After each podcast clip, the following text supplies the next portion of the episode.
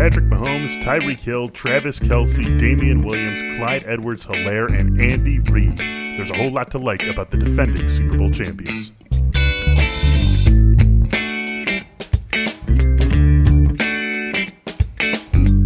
Hello, everyone. What's up? Welcome into another episode of Fantasy Football in 15. I am your host, Michael Beller. We are continuing on in our state of the team series, our ninth show here, eight teams down, number nine coming up here, number one in a lot of our hearts. Uh, welcoming on my co-host Derek Van Riper. Derek, how's it going?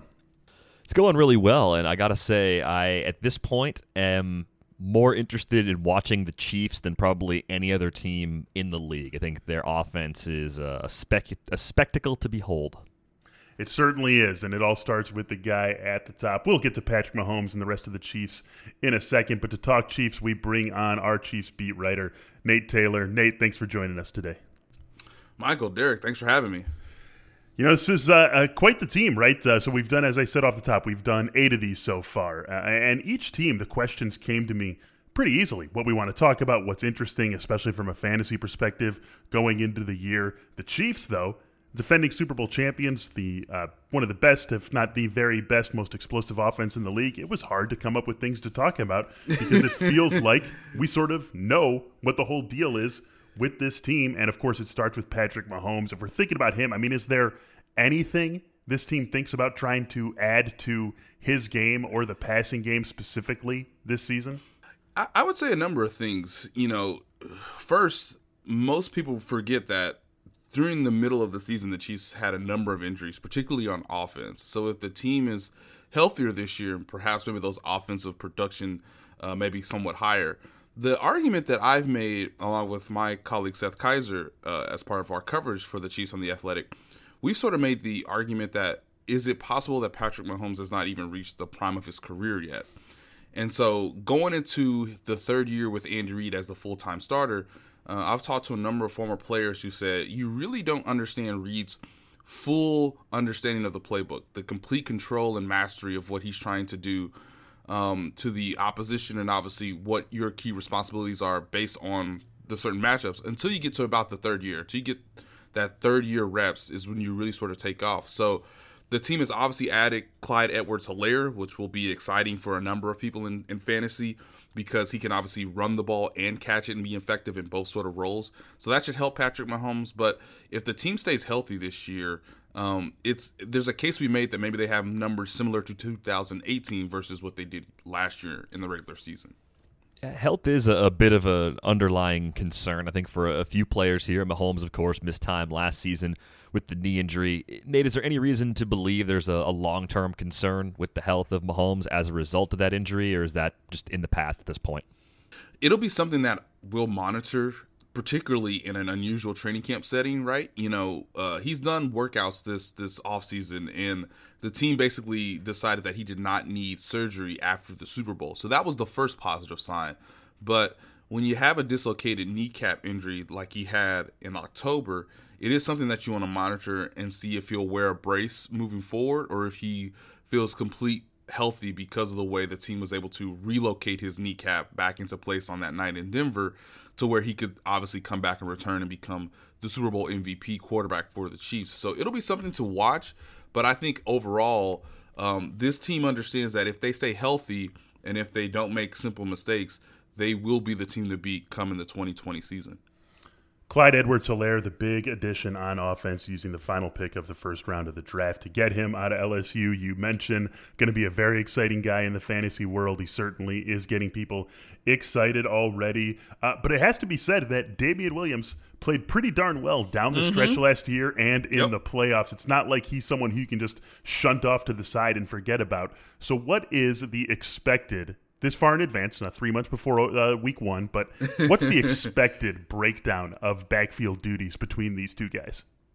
Yeah, so it, it's going to be a, a, a, a, full duo, is what I would say. Uh, I won't say it'll be a 50 50 split because um, in the last couple years, Andy has sort of progressed rookies slowly as the course of the of the season goes along, and because they have to understand the, the full scope of the playbook.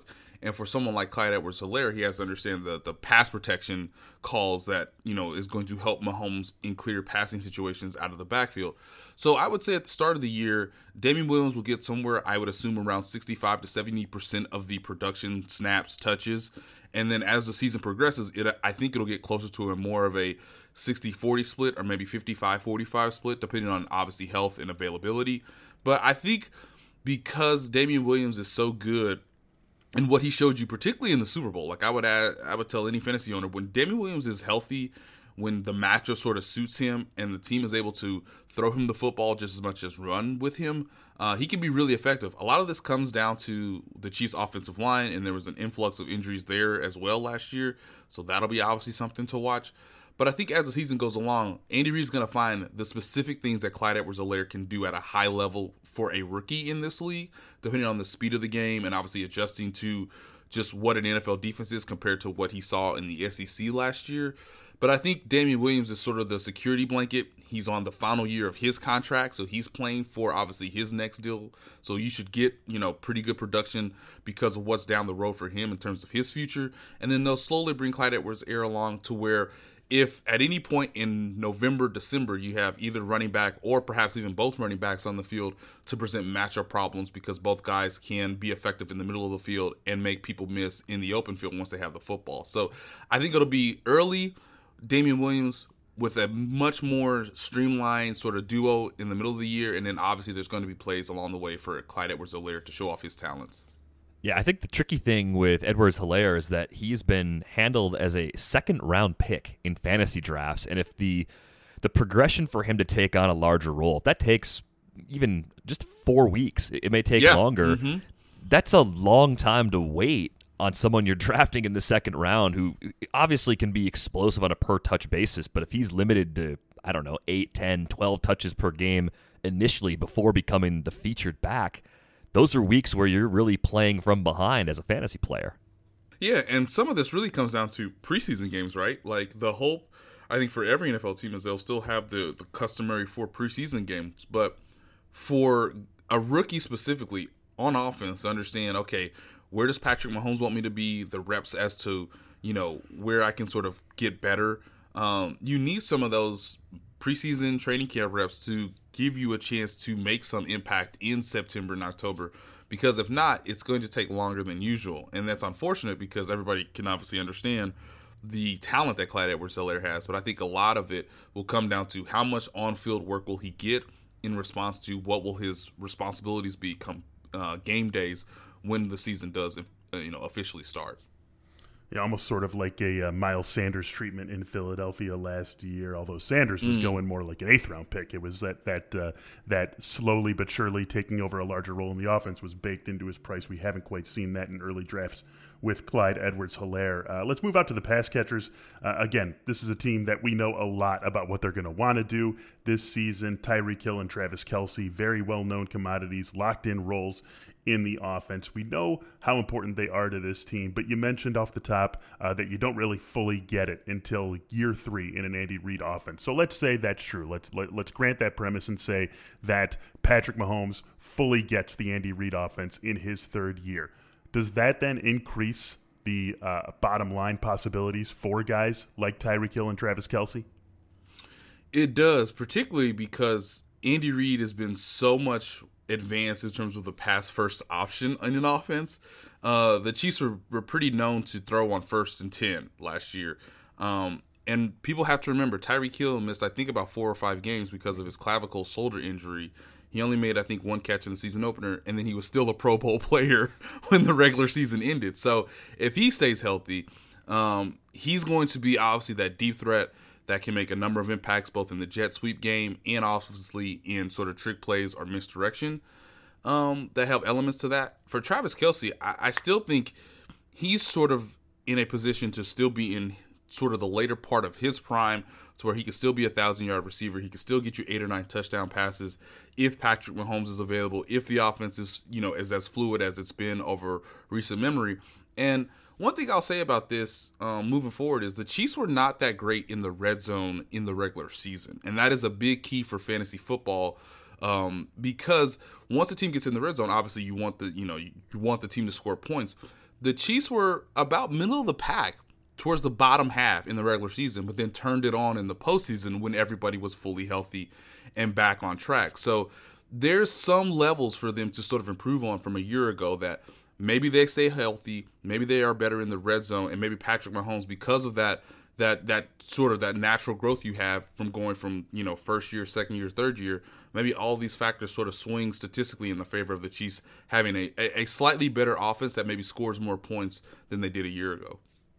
Nate, I think the unknowns in this offense sort of pick up as you look a little further down the depth chart at wide receiver. Sammy Watkins last season caught 52 passes, had 90 targets over 14 games, 673 yards, and he's still just 27 years old. Got into the league yeah. at such a young age that he still might be near his physical peak. Is there any room for his role to grow as he enters his third year in Andy Reid's offense?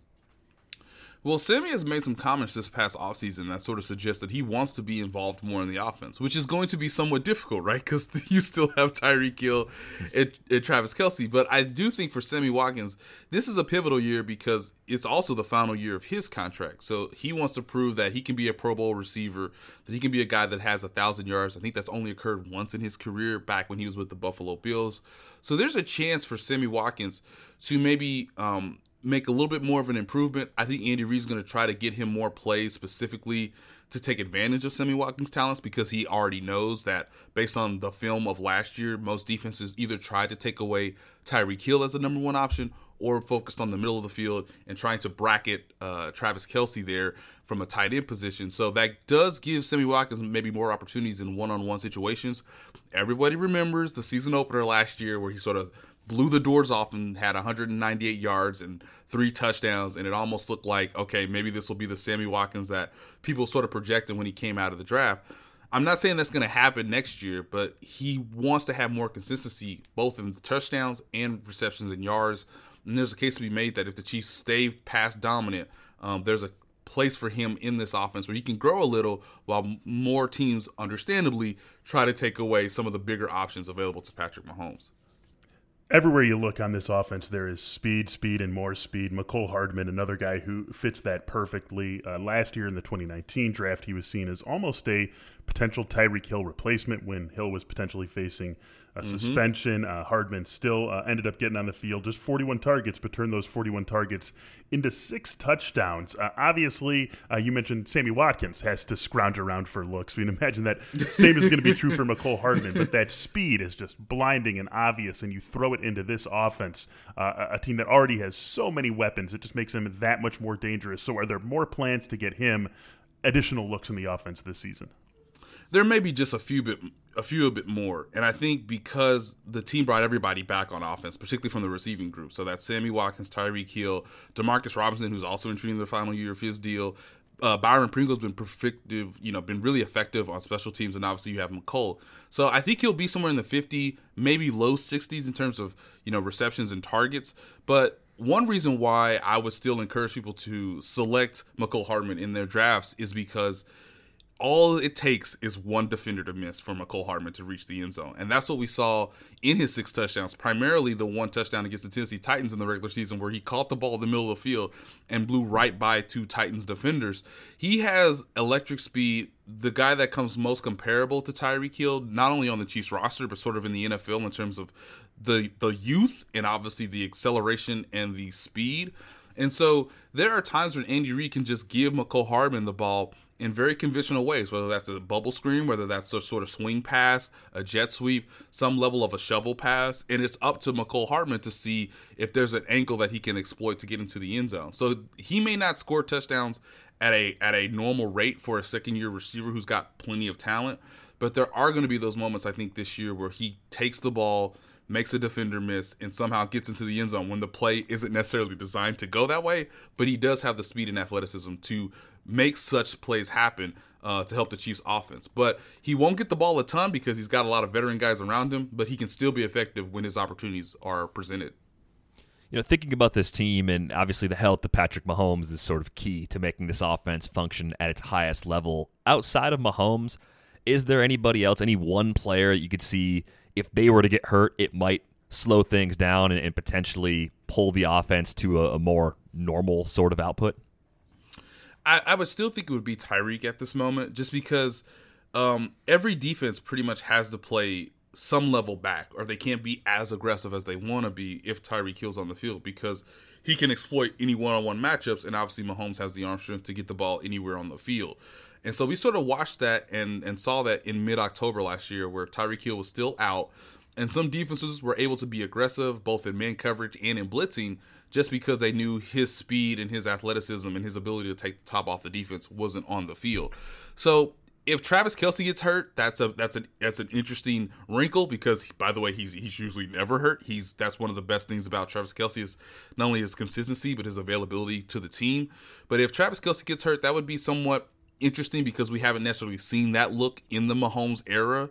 But I still think the biggest problem for the Chiefs in terms of health reasons outside of Mahomes is if Tyreek Hill goes down for a considerable amount of, of the season. Yes, you have Mecole Hardman, but there's only one Tyreek Hill in the NFL. Kansas City Chiefs, the defending Super Bowl champions. It has not been a bad idea to invest in them in the fantasy world in the Patrick Mahomes era. That will certainly continue here in 2020. That's our Chiefs beat writer, Nate Taylor. Nate, thanks again for joining us.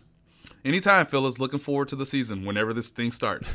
so are we. You can uh, follow Nate on Twitter at by Nate Taylor. And also check out our Chiefs podcast, Times Ours, hosted by Nate, Seth Keysor, and Josh Briscoe. That's going to do it for this episode of Fantasy Football in 15. If you are not yet an Athletic subscriber, you can get a free 30-day trial at theathletic.com slash football in 15. For Derek Van Riper and Nate Taylor, I'm Michael Beller. Fantasy Football in 15. We'll be back with you tomorrow.